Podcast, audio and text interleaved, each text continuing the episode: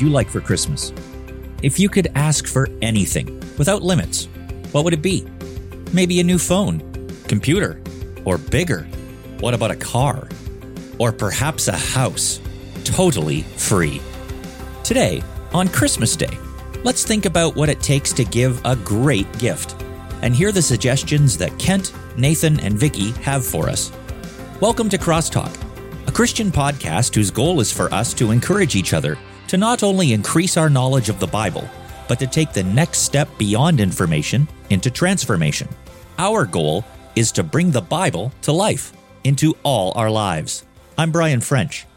Today, Dr. Kent Edwards, Vicki Hitzges, and Nathan Norman take a look at gift giving on this Christmas Day. Let's join their discussion.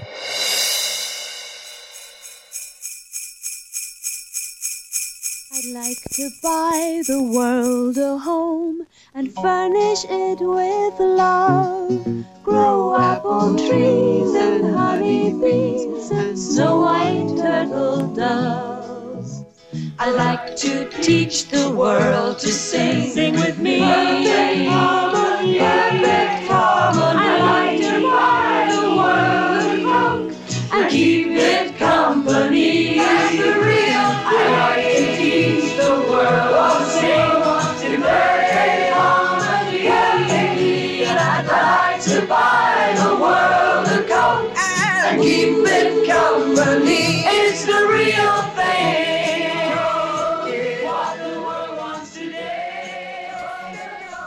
Well, that jingle gets in your head, doesn't it? That song comes back from a Coca Cola advertisement back from 1971. One of the most successful commercials ever made. Certainly was the most expensive. Back in 71, they spent $250,000 making that ad. Wow. Which partly was there because the cost involved hiring 500 people from Rome to stand up on a hilltop outside of the city to lip sync the lyrics. So that that added to the added to the cost. But it was hugely successful. Made it to number 13 on the Billboard charts. That's amazing. I don't even remember that, but go, I remember the song, of course. I wasn't even born, and I'm blah, familiar. blah, I'm, blah. I'm aware of the song. Thank you. Uh, well, let's move on. Um, thank you for that reminder of age. But what struck me when I heard it recently is that while I love the tune, its message is kind of questionable. They want to give the world a bottle of Coca Cola? I mean, for all due respect, that seems like a low standard of gift giving. I mean, It should have been Pepsi. uh, Vicki, how would you like it if uh, your beau decided to give you a bottle of Coke for Christmas? Oh no, uh-uh. Well, they've got those Coke bottles with the names on the back of them, maybe, and they'll spell it correctly. Well, here we are on Christmas Day, a day that for most of our listeners involves the exchanging of gifts.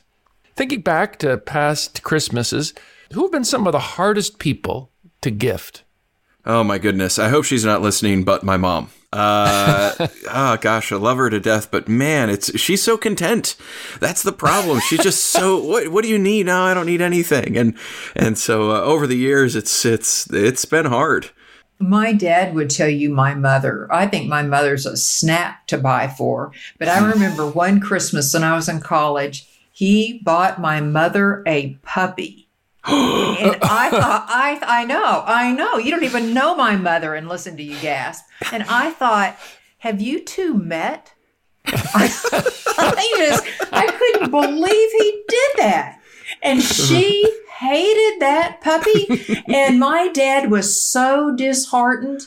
It, as it turns out, after he got rid of his Christmas puppy plumbing, she loved that dog. But boy, that day, that was not a good gift. I know exactly what happened. He didn't know how to get her and thought, oh, I'll get a dog. Yeah, yeah, but but it was her dog. It was a little fluffy puff of a. Oh, it was not a good gift.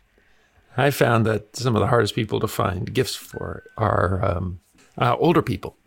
As people age, often they have purchased almost everything they want or need. You know, they don't want more socks. They uh, they don't want tools. Um, Uh, no, I wrestle with what to give them, and it ends up being, you know, a assorted box of mustards or something. It, uh, I saw a little girl last night. She got a gift of a doll, and she was she wanted this doll so much, and she was just, oh, I got a Julie doll, I got a Julie doll, I got a Julie doll. She just, she just, oh, she was just. And my friend said to me, "Is there anything you want as much as a Julie doll?" Thought, no, not at this No. point in life. okay, when you think back, can you think of a gift or two that you found difficult to appreciate? You know the feeling. Someone gives you a present and you uh, rip open the paper and look inside, and your face falls out of disappointment, but you have to try and recover. Uh, you ever had those kind of experiences? Yeah, when I was newly married, my my husband gave me this big box from Victoria's Secret. Okay. And I said to him, it was our first Christmas, and my parents were there, and his parents had come to my parents' house. Uh, And and my brother and his wife had just been married a couple weeks, and I said to him, Can I open this in front of them? And he said, Yeah. And I thought, well, I guess I, you know, we're married. What the heck? So oh, so I opened it and he had bought me moose slippers. I don't Oh. know where he got them, but I guarantee you it was Victoria's Secret. And I wear a size 10. I'm tall. And these moose slippers had antlers. And when I put them on, they were dangerous. And I thought, man, we have come a bad place in a short time. you don't, don't have any photos by any chance, do you, Vicki? I, Oh, you don't want to see them. Just look at any bloody, gory shoot and imagine it. So I remember uh, not when I got a gift that I didn't like, but when I gave a gift that uh, that wasn't liked, and it was kind of a joke, but it comes out of the fact that uh, growing up in Canada, uh, I loved hockey, and my got my boys involved in hockey, and we'd be uh, out on the driveway or on the road playing street hockey, and that meant you'd have a net set up, and um, the rest of us would have hockey sticks and a tennis ball, and we'd see who could score. Well, the game's no fun if you don't have a goalie. But we couldn't get any of our boys to, either of our boys to, to get in the net because we had no pads. And so, you know, when you wind up and get a slap shot, that tennis ball really moves, especially if it's frozen. And so when you get hit by that, it stings. So nobody wanted to go in that. So we decided that we needed to uh, uh, to get some goalie pads so we could play this game at a better level. And but we didn't really want to get in trouble by going out and just buying it for ourselves. So I don't know who, maybe me, came up with a great idea. Let's buy goalie pads and give them to mom. Mom, who you know never plays hockey in her life, so we got this huge these you know leg goalie pads, wrapped them up. It was Christmas, and uh, there's my wife Nola, and she opens rips open the paper, and she looks down and she sees goalie pads, and her she's totally bewildered. What in the what in the world is this? And all of us just burst out laughing, just hilariously. And she says, What is this? I said, Bum, if you don't like your gift, we can use them. That's mean. we broke every gift rule in, in the world by saying, This is really for us, but we'll pretend it's for you. Uh, and Kent is still married and still alive. it was a Christmas miracle.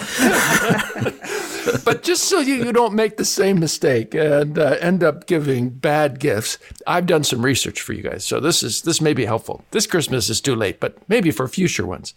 I scoured the internet, all kinds of different blogs, to see suggestions that people have made for how to uh, make sure you give a gift that's appreciated. And as I went through the various lists, there were three that really stood out that seemed to uh, everyone seemed to agree on. One is that gift should be surprising. The second is that it should be personal. And the third is that it should be useful. Surprising, personal, and useful. Hmm. Is that true? Do surprises make gifts better? Have you found that? Oh yeah. Absolutely. My older brother gave me one of the best gifts I've ever received in my life. Uh, very thoughtful and useful. And we uh, grew up, we didn't have a lot of technology at home. We had antenna TV. Uh, we asked to get cable TV, and my dad said, no, it's too expensive. Actually, he didn't say it's too expensive. He said, do you like to eat? Which was his way of saying it was too expensive. so we watched this show uh, in my early teenage years uh, called Babylon 5. And it was the first show that's ever done this, where it was a five year story arc. It was a great show. My dad liked it, the whole family watched it. And, uh, and then the fourth year, the second to last year, they canceled it. And so the story wasn't going to get told. And at the last minute, uh, a, a cable TV station picked it up and said they had produced the last season. All right, great. Yeah, dad, can we get cable now? And he was still interested in us eating. So, so it was like, okay, well, I guess I'm never going to know how the, the story ends because, you know, this is long before we had the internet. Uh, we don't have cable TV. We're certainly not going to get the internet. So uh, my brother, older brother, went away to college, and he came home, and for Christmas, he gave me a stack of VHS tapes. He had uh, recorded every single episode from the fifth and final season of that show, and uh, and gave it to me. Wow. I was, it, yeah, just so much time and energy that he put into that, and so thoughtful. Surprising, personal, and useful in a Yeah, way. yeah, enter, entertainment. All of like. Yeah. yeah, Good gift. So when I think about gift giving, that's a great story. When I think about gift giving, I think that it really, for us as Christians, has come out of an imitation of what God did for us on that first Christmas. So as God gave us the gift of his son, so we imitate, we try to, in a small way, replicate uh, the grace that he gave us with his son to others. So does God's gift of Jesus, does it pass the same test? Is the gift of Jesus surprising? Do you Oh, think yeah. people were surprised when he arrived? not the least of which Mary. oh, you're gonna have a child. I've never known a man. Are you kidding me? How does that work? It wasn't in her plan. Did- Didn't it? Right. I think she had a whole different life strategy planned out, but God came and uh, and think about this. She was probably only about 13 years of age. In the backside of a small town, maybe it was laundry day. She's out hanging sheets up on the clothesline, and Gabriel shows up. That's that would be surprising. Uh, yes, Jesus was prophesied of old, but uh, I don't think she expected Gabriel that day. And I think of the shepherds who Luke tells us about in Luke chapter 2, who were out looking after the sheep, and the angel of the Lord came to them, and they were terrified. we know they were because the angel told them, Settle down, boys, don't be afraid. I bring you good news that will cause great joy for all the people. For today in the town of David, a Savior has been born to you, and he is the Messiah, the Lord. So, certainly the gift of Christ was a surprise for the people when it actually happened. Uh, was it personal? That does the gift of Jesus touch us at our point of need? Yes. Thank you for that. No, of course, of course. He ministers to us in so many ways. I mean, certainly forgiving us of our sins and gives us hope for the future, promise to never leave us or forsake us, empowers us with the Holy Spirit. Yeah, that's personal. Yeah. He deals with us personally. There is an individual relationship now that is possible that was not before. Um, Vicki, your dad said on some occasions that in the Old Testament, people almost never referred to God as Father, um, certainly not individually. But in the New Testament, we are urged to call him Father. It is uh, the privilege we have to bow our heads and pray to him, Our Father who art in heaven. It is a it is a personal, intimate relationship uh, that we have. I I am just always struck when I remember John's words in John chapter one, that to all who receive him, to those who believe in his name, he gave the right to become children of God. We're adopted. We're adopted as his children. Nathan, I know you have an adopted daughter. So when you hear that we are adopted by our Heavenly Father, that must resonate with you in a specific way. Yeah, it certainly does. Uh, what's interesting is I think in the Western world, America and specifically, we we kind of think of adoption as almost like a second class family member. I know growing up, my brothers and I would joke with each other, "Well, you're adopted. Well, you're adopted," and and we didn't make that up. That that was part of the the cultural milieu as we were um, just living our lives. Uh, what's interesting, you know, we're talking about the Christmas story, and and uh, Caesar Augustus was adopted by Julius Caesar. Hmm. Uh, he was adopted, and it was through that adoption that he had the rights to claim the emperorship, the the Caesar title, and it, it just boggles my mind that the Roman Empire, the godless, pagan, Christian hating empire, understands that adoption isn't a second class right into the family, that they are fully a member of the family. And yet somehow in the Western world, uh, we, we don't get that. Throughout history, pagan cultures and believers alike have uh, understood that adoption means you are fully a part of the family, uh, 100%, as if natural born. And, uh, and, and, you know, truthfully, uh, my daughter, I wouldn't have thought of any of this, but, but after adopting her, she's a full member of the family. Uh, she's kind of the queen bee of the household. Well, you know, after my wife. And, uh, but not just our, our immediate family, but with our parents and our uh, siblings and their cousins. She's a full member of the family. And, and you might as well not use that qualifier adoption uh, in front of her name, and uh, she she is a full member, and and realizing that after you know having her in our life for oh I don't know over seven years now, uh, realize that. Uh, I think I was doing the same thing in my walk with God and understanding salvation. Was was that oh, you're an adopted son. So he's kind of like, oh, get in here, you knucklehead. I, I guess we'll let you sleep under the the uh, the floorboards or something, you know. And uh, you, there's a dirty mattress over there. That's for you. No, adoption. We we are we have the full right sons and daughters. Uh, uh, only in America that we think that you're somehow a second class member of the family. You are a full class member. You have an inheritance in Jesus and you are called a son or daughter of the Most High God. Amen. Well, that's certainly personal. Yeah. Uh, the gift of Christ was not only surprising, it was very personal, it affects us at the core of our being. And is his coming useful? Oh, is it valuable to us? Yeah, sure it is. Um, think I think of the importance of Christ coming, well, maybe it changes as life goes on. I mean, it's always useful. When we're younger, we pray for daily bread because we've got no money coming in. We can hardly find a job and we're scrounging for everything. And, and it's very useful. But as we get older, we have a different view of eternity, different view of life. Begin to realize that the time, the years spent here on earth are very fleeting, and eternity is forever.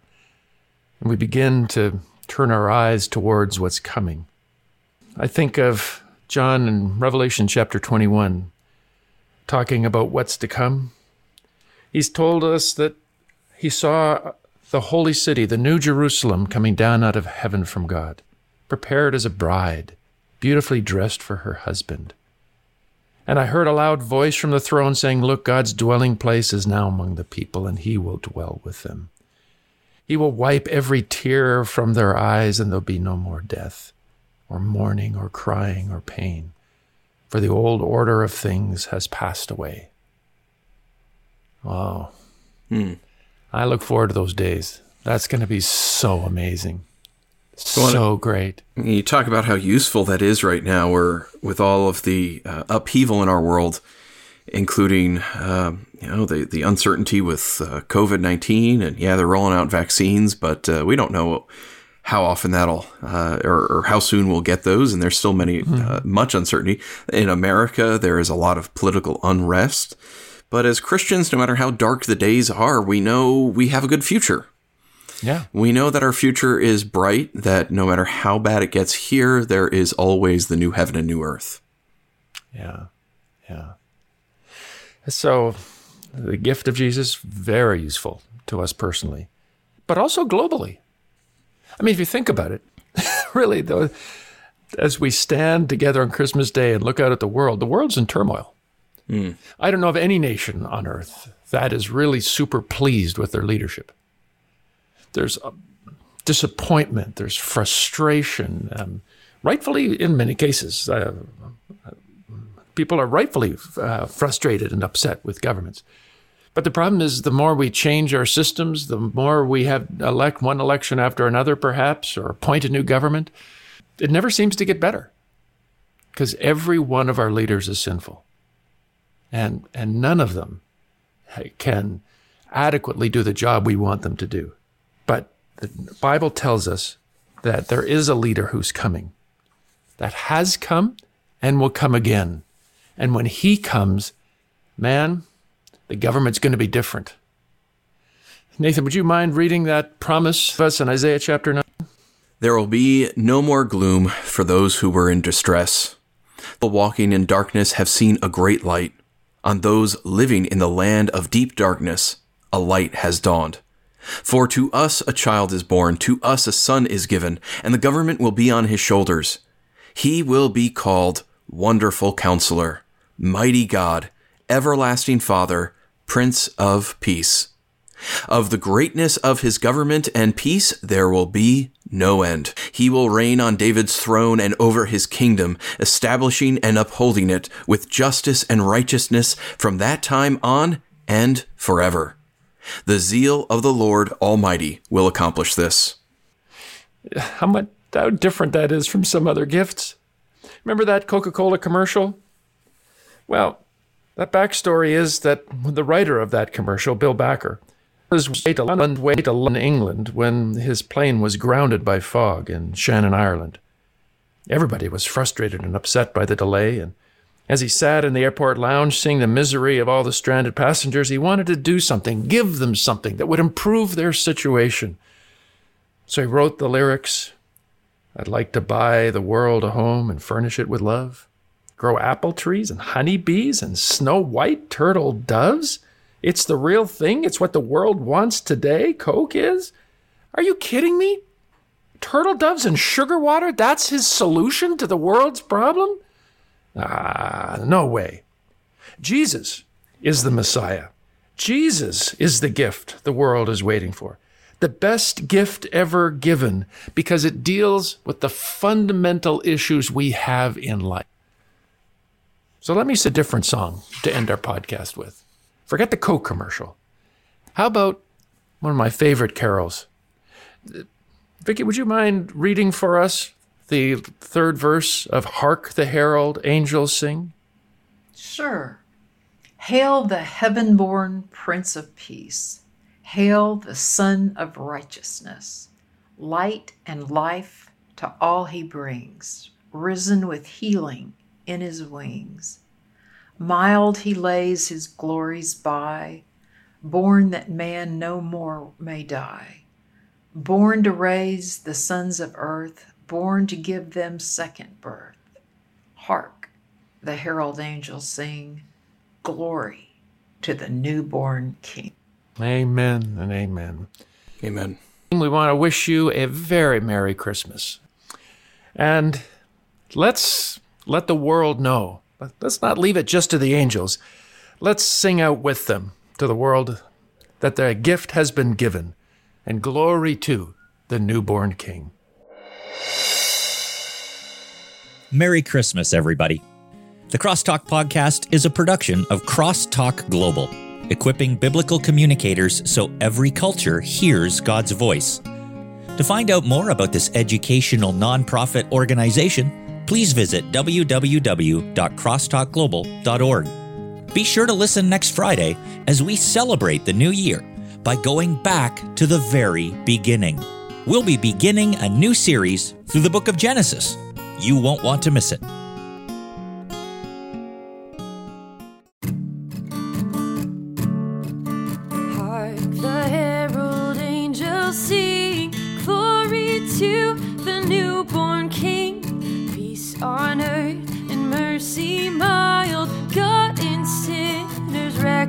Reconciled.